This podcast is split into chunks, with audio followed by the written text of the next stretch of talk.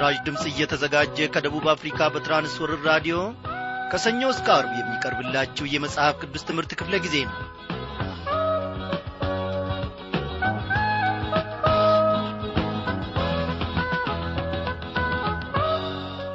በምሕረቱ ታድጎን በፍቅሩም እየደገፈን እግዚአብሔር አምላካችን እስከዚህ ሰዓት ድረስ ደግሞ ጠብቆናልና ስሙን ለዘላለም ከፍ ከፍ እናደርጋለን።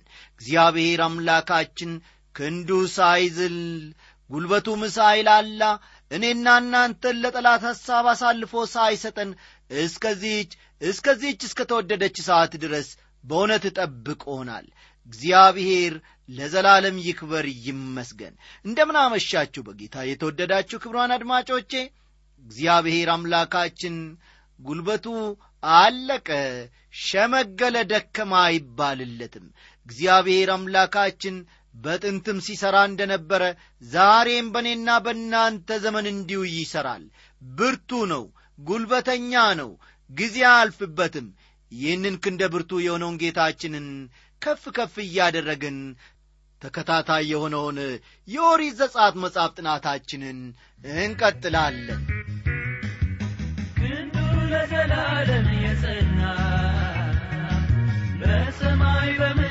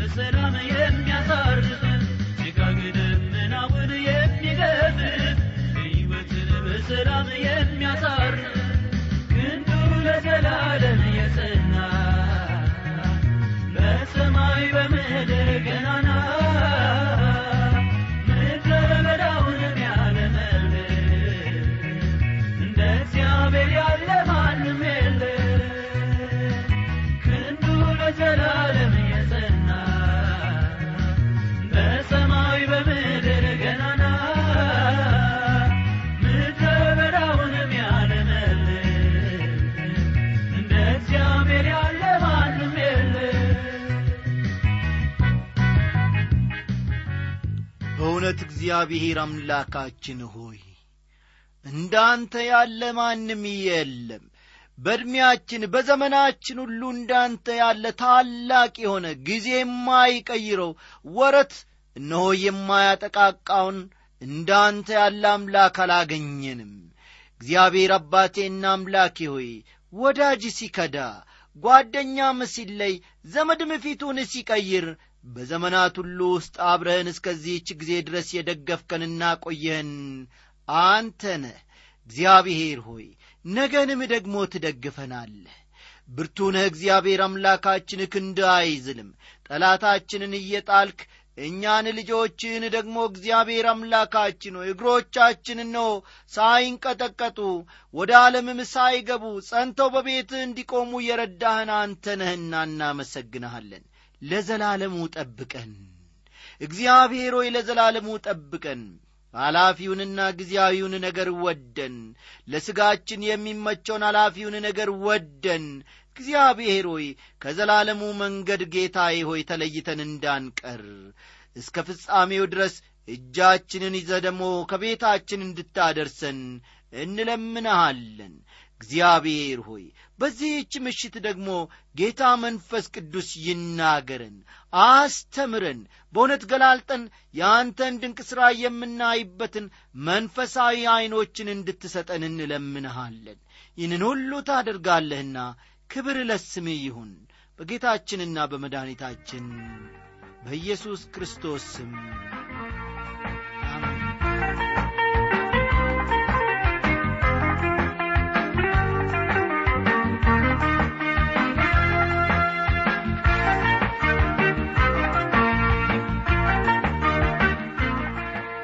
ውድ አድማጮቼ ባለፈው ክፍለ ጊዜ ጥናታችን ከኦሪት ዘጸአት ምዕራፍ አሥራ አምስት ሙሴና የእስራኤል ልጆች ስለ ተዋጁ መዝሙር መዘመራቸውን ሕዝቡ የሚጠጡትን ውሃ በማጣታቸው ማጉረምረማቸውን በማራ ስለ ነበረው መራራ ውሃ እንዲሁም ስለ ኤሌም ጉድጓድ በዚህ ምዕራፍ ውስጥ መመልከታችን የሚታወስ ነው ዛሬ ደግሞ እግዚአብሔር አምላካችን የሚያስተምረን ድንቅ ነገር አለው። እግዚአብሔር አይመሽበትም እግዚአብሔር አያልቅበትምና። እንደ ወትሮ ሁሉ መጽሐፍ ቅዱሶቻችሁን ገለጥ ገለጥ አድርጋችሁ ኦሪት ዘጻት ምዕራፍ አሥራ ስድስትን ተመልከቱ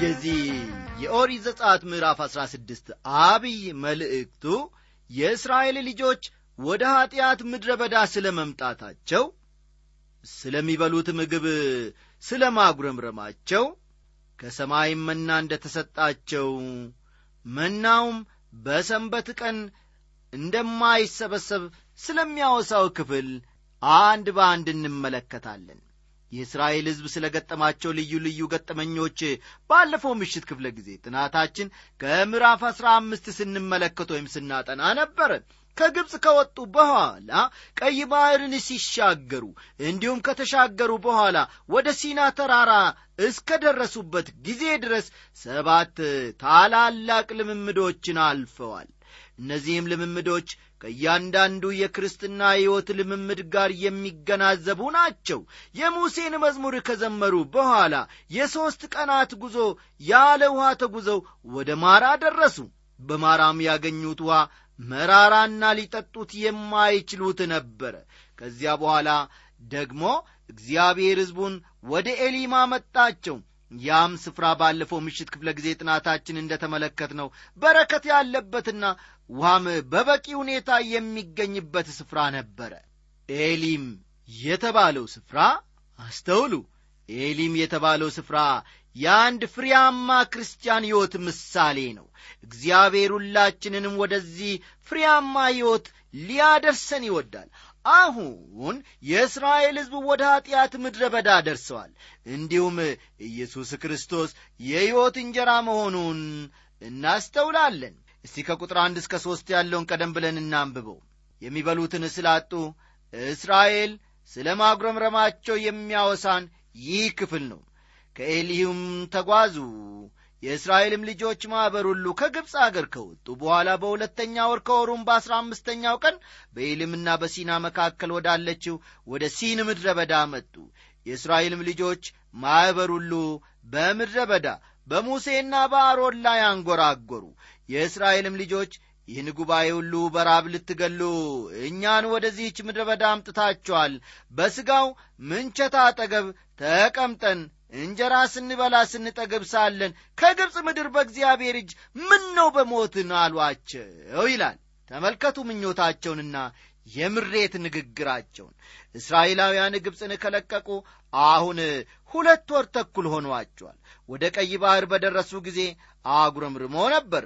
ቀይ ባሕርን ሲሻገሩ ግን ነፃ በመውጣታቸው ከሙሴ ጋር በመሆን የድል መዝሙር ዘምረው ነበረ ነገር ግን ብዙ ሳይቆዩ ማጉረምረምና የአዘንን ጉርጉሯቸውን ማሰማት ጀመሩ። ከግብፅ ባርነት ነፃ እንዲወጡ ፈልገው ነበረ ነገር ግን ከግብፅ ወጥተው በምድረ በዳ በተጓዙ ጊዜ የውሃና የምግብ እጥረት ገጠማቸው። ከዚህም የተነሣ ማጉረምረም ጀመሩ በግብፅ ይመገቡት የነበረውን ሥጋና የምግብ ዐይነት እያስታወሱ መጎምጀት ጀመሩ። ዛሬም ብዙ ሰዎች ከኀጢአት ባርነት ነፃ ከወጡ በኋላ ተመልሰው ወደ ቀድሞ ሕይወታቸው ለመግባት ይፈልጋሉ። ይህ ወገኖቼ የብዙዎቻችን ፈተና ነው። ከቁጥር አራት እስከ ሰባት ባለው ስፍራ ደግሞ እግዚአብሔር መናና ድርጭቶችን እንደ ሰጣቸው እንመለከታለን። እግዚአብሔር ሕዝቡ እንዲራብ ፈቃዱ አይደለም። የእርሱ ዕቅድ ሕዝቡን በምድረ በዳ ለመምራትና ለመጠበቅ ነው። ይህንንም ለማድረግ ቃል ገብቶላቸዋል ሙሴና አሮንም ሕዝቡን ለምን በእኛ ላይ ታጉረመርማላችሁ? ሲሉ ጠየቋቸው። እኛ እንደ እናንተው ሰዎች ነን። ምንም ልናደርግ አንችልም። ምግብ ልንሰጣችሁ አንችልም። እግዚአብሔር ማጉረምረማችሁን ሰምቶአልና የእግዚአብሔርን ክብርና ግርማታ ያላችሁ በማለት ለሕዝቡ ተናገሯቸው። የእስራኤል ሕዝብ ባጉረመረመ ጊዜ ሁሉ የእግዚአብሔር ክብር ይገለጥ ነበረ።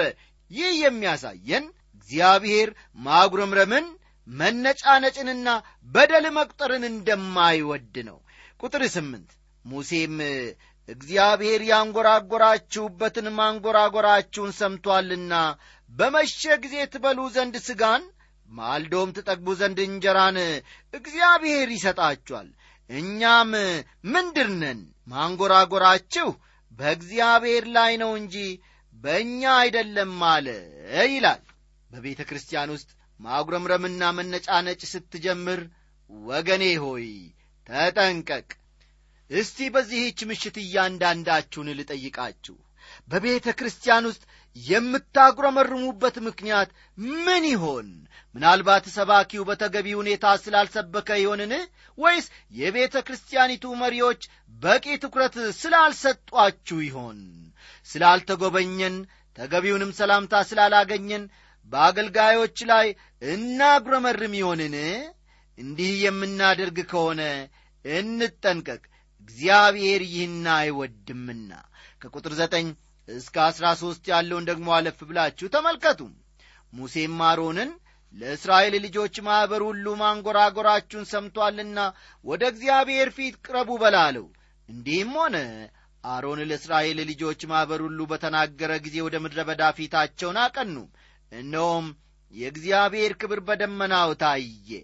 እግዚአብሔርም ሙሴን አለው የእስራኤልን ልጆች ማንጎራጎር ሰማው ወደ ማታ ሥጋን ትበላላችሁ ማለዳም እንጀራን ትጠግባላችሁ። እኔም እግዚአብሔር አምላካችሁ እንደሆንኩ ታውቃላችሁ በላቸው። እንዲህም ሆነ። በመሸ ጊዜ ድርጭቶች መጡ ሰፈሩንም ከደኑት። ማለዳም በሰፈሩ ዙሪያ ጠል ወድቆ ነበር ይላል እግዚአብሔር ለእስራኤላውያን መናን ብቻ አልሰጣቸውም ነገር ግን ድርጭቶችንም ሰጥቶአቸዋል ስለዚህ ያማራቸውን ሥጋ እየጠበሱ እንዲበሉ መናውንም እንዲበሉ ጥሩ ምግብን በምድረ በዳ ሰጥቶአቸዋል እግዚአብሔር እየተመሰገነ ይሁን። እግዚአብሔር ሕዝቡን ማጥገብን ሕዝቡንም ከመከራ ማዳንን ያውቅበታል።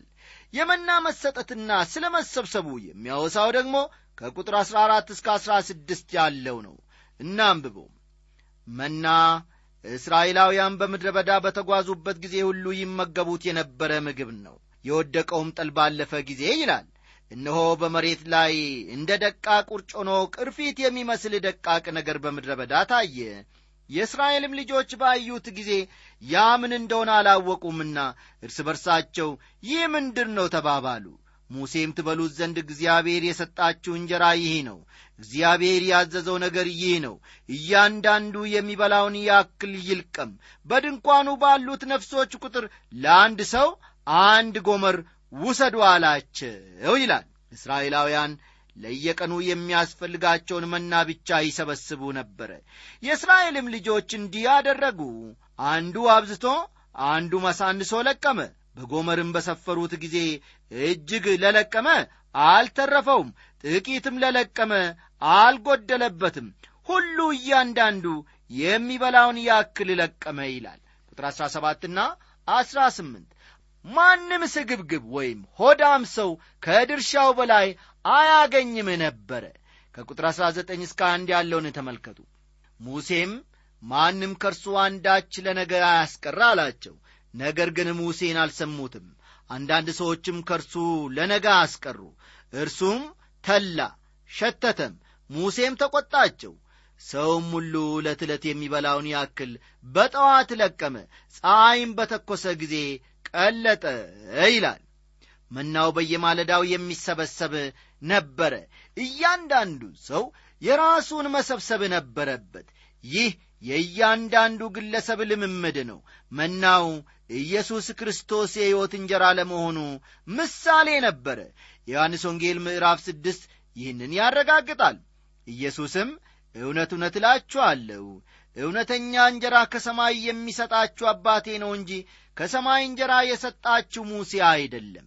የእግዚአብሔር እንጀራ ከሰማይ የሚወርድ ለዓለምም ሕይወትን የሚሰጥ ነውና አላቸው። ስለዚህ ጌታ ሆይ ይህን እንጀራ ዘወትር ስጠን አሉት ይላል። ኢየሱስም እንዲህ አላቸው የሕይወት እንጀራ እኔ ነኝ ወደ እኔ የሚመጣ ከቶ አይራብም በእኔ የሚያምን ሁልጊዜ ከቶ አይጠማም ይላል ዮሐንስ ምዕራፍ ስድስት ከቁጥር ሰላሳ ሁለት እስከ ሰላሳ አምስት ያለውን መመልከት ይቻላል። እንዲህም ሆነ። በስድስተኛው ቀን ሁለት እጥፍ አድርገው እያንዳንዳቸው ሁለት ጎመር እንጀራ ለቀሙ። የማኅበሩም አለቆች ሁሉ መጥተው ለሙሴ ነገሩት። እርሱም እግዚአብሔር የተናገረው ይህ ነው። ነገ እረፍት ለእግዚአብሔርም የተቀደሰ ሰንበት ነው የምትጋግሩትን ጋግሩ የምትቀቅሉትንም ቀቅሉ። የተረፈውን ሁሉ ለነገ እንዲጠበቅ አኑሩት አላቸው።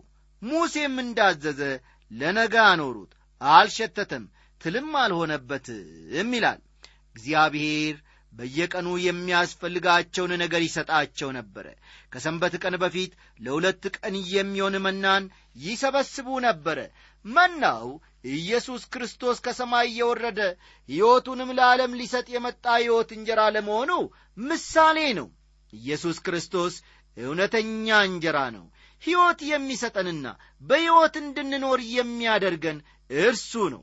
በዘዳግም ምዕራፍ ስምንት ቁጥር አራት እንደ ተገለጸው እስራኤላውያን ለአርባ ዓመታት ያክል በምድረ በዳ ሲጓዙ እግራቸው አላበጥም የሕክምና ባለሙያዎች እንደሚናገሩት የእግር ማበጥ የሚከሰተው ያልተመጣጠነ ምግብ ከመመገብ የተነሳ ነው።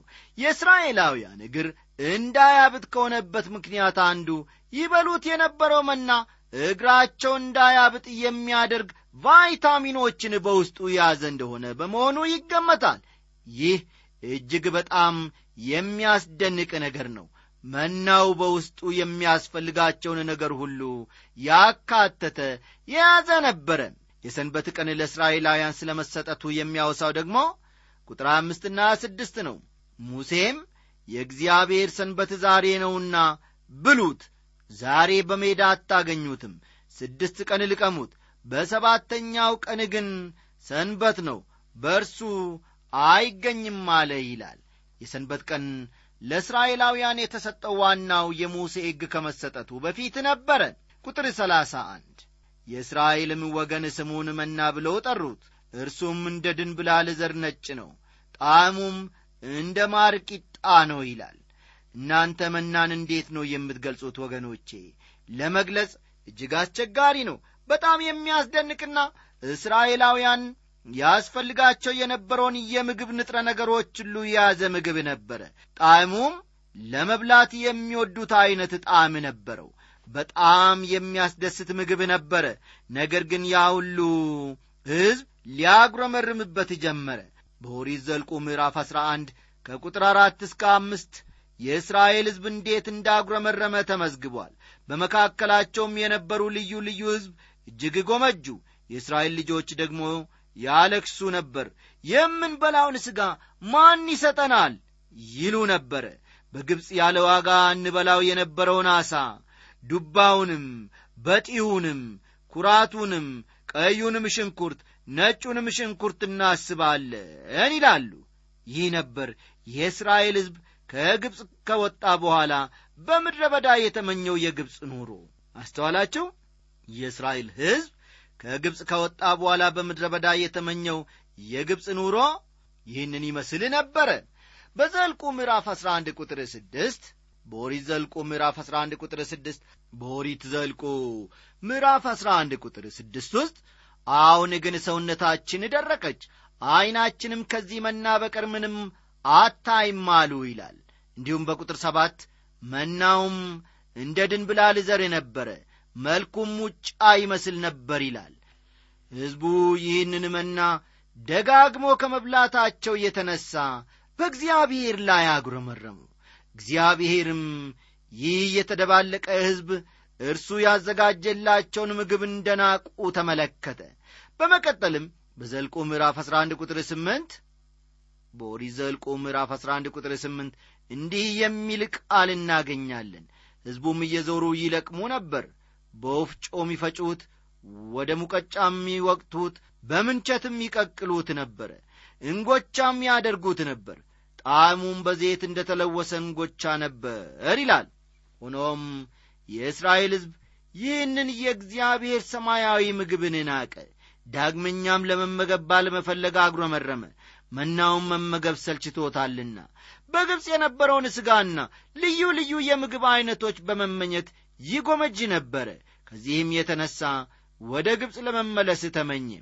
እንዲህ ዐይነቱ ታሪክ የሚያስፈራ ታሪክ ነው አንድ ጊዜ ከባርነት ነፃ ከወጡ በኋላ ተመልሰው ወደ ባርነት መሄድ እጅግ አሳፋሪ ነገር ነው። የእስራኤል ሕዝብ በየጊዜው ችግር ሲገጥማቸው በዚህ ፈተና ይፈተኑ ነበር። የግብፅን ሽንኩርት የግብፅን ዓሣና የግብፅን ዱባ በመመኘት ወደ ኋላ ለመመለስ ልባቸው ይዳዳ ልባቸውም ይመኝ ነበረ። በአሁኑም ዘመን ቢሆን ክርስቲያኖች ከድሮ ሕይወት ሙሉ ለሙሉ ተላቀው ካልተጓዙ በስተቀር እግዚአብሔርን ለማገልገልና ለእግዚአብሔር ክብር ለመኖር አይችሉም። በልባቸውም የእግዚአብሔር ሰላም አይነግስም ከዓለም ፈጽሞ ልንለይና እግዚአብሔር በሚሰጠን መና በኢየሱስ ክርስቶስ ልንኖር ይገባናል። እግዚአብሔር እያንዳንዳችንን ይርዳ። ከቁጥር 32 እስከ 33 ያለውን እንመልከት። ሙሴም እግዚአብሔር ያዘዘው ነገር ይህ ነው ከግብፅ ምድር ባወጣኋችሁ ጊዜ በምድረ በዳ ያበላኋችሁን እንጀራ ያዩ ዘንድ ከእርሱ አንድ ጎመር ሙሉ ለልጅ ልጆቻችሁ ይጠበቅ አለ። ሙሴም አሮንን አንድ ማድጋ ወስደ ጎመር ሙሉ መና አግባበት ለልጅ ልጃችሁም ይጠበቅ ዘንድ በእግዚአብሔር ፊት አኑረው አለው ይላል። በውስጡ መና የያዘ አንድ ማድጋ በመሰዊያው አጠገብ ተቀምጧል። የዚህም ማድጋ ትርጉም በኦሪት ዘጸአት በመጨረሻዎቹ ምዕራፎች በበለጠ ይብራራል። በመሰዊያው ውስጥ ሦስት ነገሮች ተቀምጠው እናገኛለን። አንደኛው የአሮን በትር። ፈጠን ፈጠን በሉ። የአሮን በትር። ሁለተኛው ነገር ደግሞ በውስጡ መና የያዘ ማድጋ። በውስጡ መና የያዘ ማድጋ። ሦስተኛ አስርቱ ትእዛዛት ናቸው።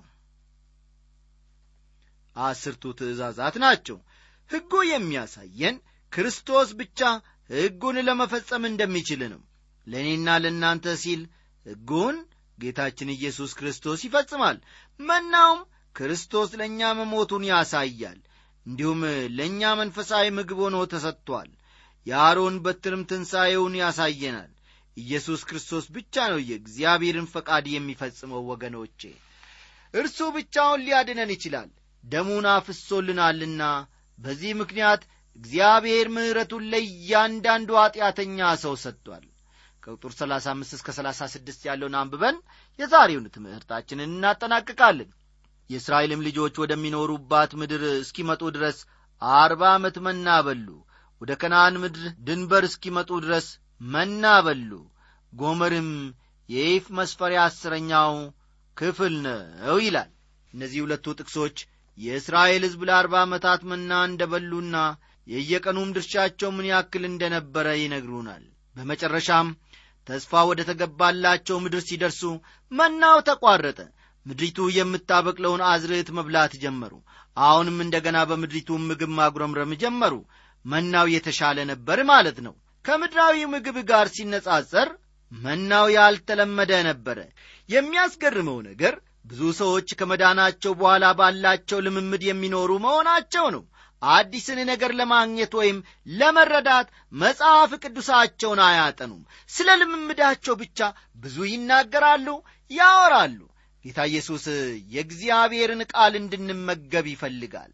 የመናን ጣዕም ለማወቅ ከፈለግን ወደ ኢየሱስ ክርስቶስ መተን እንቅመሰው። ዳዊት በመዝሙር 34 ቁጥር 8 እግዚአብሔር ቸር እንደሆነ ቅመሱ እዩም በእርሱ የሚታመን ሰው ምስጉን ነው ይላል። ከዚህም በተጨማሪ ኢየሱስ ክርስቶስ በዮሐንስ ምዕራፍ 6 ቁጥር 51 እንዲህ ይላል ከሰማይ የወረደ ሕያው እንጀራ እኔ ነኝ። ሰው ከዚህ እንጀራ ቢበላ ለዘላለም ይኖራል። እኔም ስለ ዓለም ሕይወት የምሰጠው እንጀራ ይህ ነው ሲል ይናገራል። ዛሬ ይህንን መና ኢየሱስ ክርስቶስን በልተን በእርሱ ውስጥ ፍሬ እያፈራነንን ወይንስ እነሆ ጥለነው የመጣነውን የዓለምን አሽንክታብ ሁሉ ወደ ኋላ ዞር ብለን እንደ ሎጥ ሚስት እየተመለከትን በመጎምጀት ላይ ነን። እግዚአብሔር ከዚህ ከወደቀና ከረከሰ ሕይወት ይጠብቀን። ጥያቄ ወይም አስተያየት ቢኖራችሁ በአድራሻችን በ1366 አዲስ አበባ ብላችሁ ጻፉልን። ደናደሩ እያልን ስንሰናበታችሁ እኔና ወንድም ያለማየው በዚህ ዝማሬ ነው። ሰላም።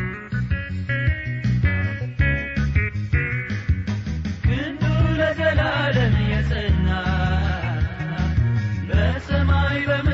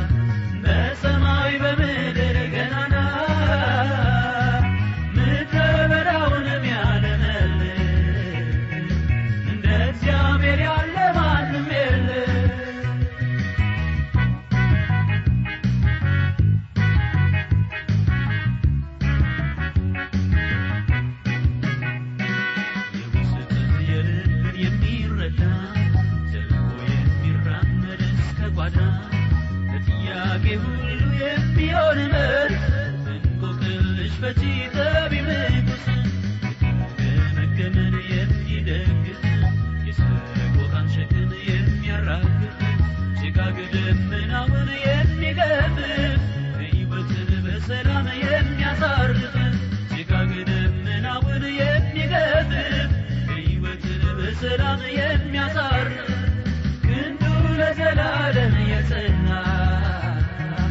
በሰማይ በምድር ገናና